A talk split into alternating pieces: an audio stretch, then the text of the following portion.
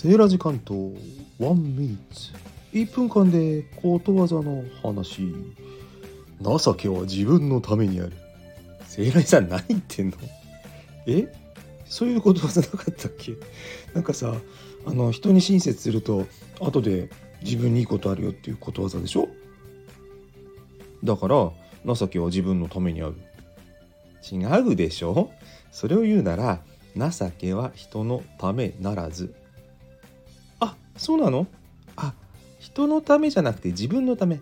そういう意味ね。人のためにならないよって意味じゃないのね。うんそんな勘違いしてる人結構いるんじゃないですか？ね身から出た赤みたいなね。それを言うなら身から出たサビですね。はい。